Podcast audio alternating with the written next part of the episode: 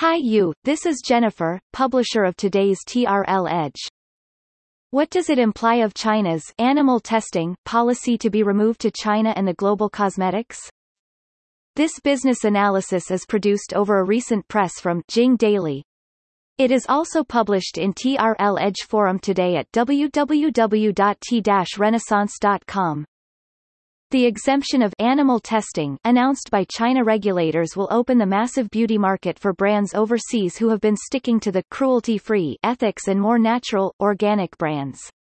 Many such brands hold years of operations in HK, Macau but never been into mainland, relying on Daigou and tourist shuttles over a decade. 1. Since 2020, domestic brands, new beauty retailers have been one of the most funded industries by venture capitals and public market, particularly after Yatsen Holding's IPO and the recent acquisition of British brand Eve Lom. After May 1, 2021, more competition with a new wave of brands will only make this market hotter. 2.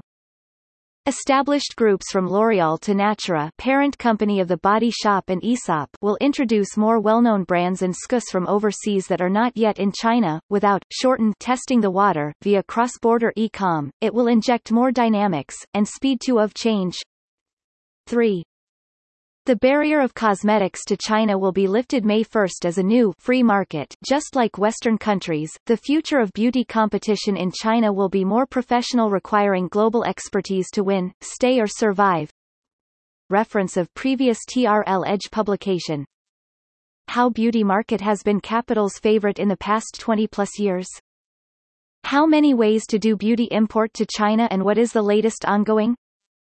Will the Daigou business be slaughtered by unlimited samples in new beauty stores in China? Why is it a watershed level policy update of China upon beauty products import? Here comes more analysis in TRL Edge Forum upon the same topic on the March 16, 2021. Indeed, many of us still remember the years of how the body shop popular like it was in Hong Kong, back to a decade plus ago and maybe now but somehow declined a bit. Basically people saw the stores of the body shop everywhere across almost every street and major shopping mall in Hong Kong and more important, lots of customers in Hong Kong and tourists from mainland China just shopping in almost every store, every day. Amazing business then.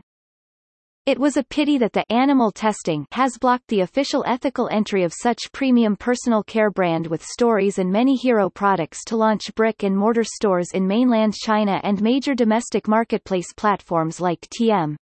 All, JD when the timing was still early. But if they really did, the business in other countries including the UK where it comes from can be impacted with protests by customers. However, don't be down, there is still lots of followers to brands like The Body Shop, Aesop in China, as long as the new brands, comers, diving into the mainstream market boldly soon to be leveraged with the latest digital technologies, operations methodologies and local expertise to smart channel strategies, let us see. Reference of previous TRL Edge publication. Why China's Spring Festival Gala can draw huge luxury attention? Why Sephora's smart retail and omni-channel practices has been a revolution in China?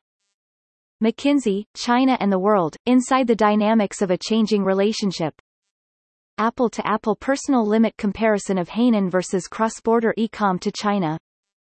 Thank you for listening to today's TRL Edge. It was brought to you by Jennifer.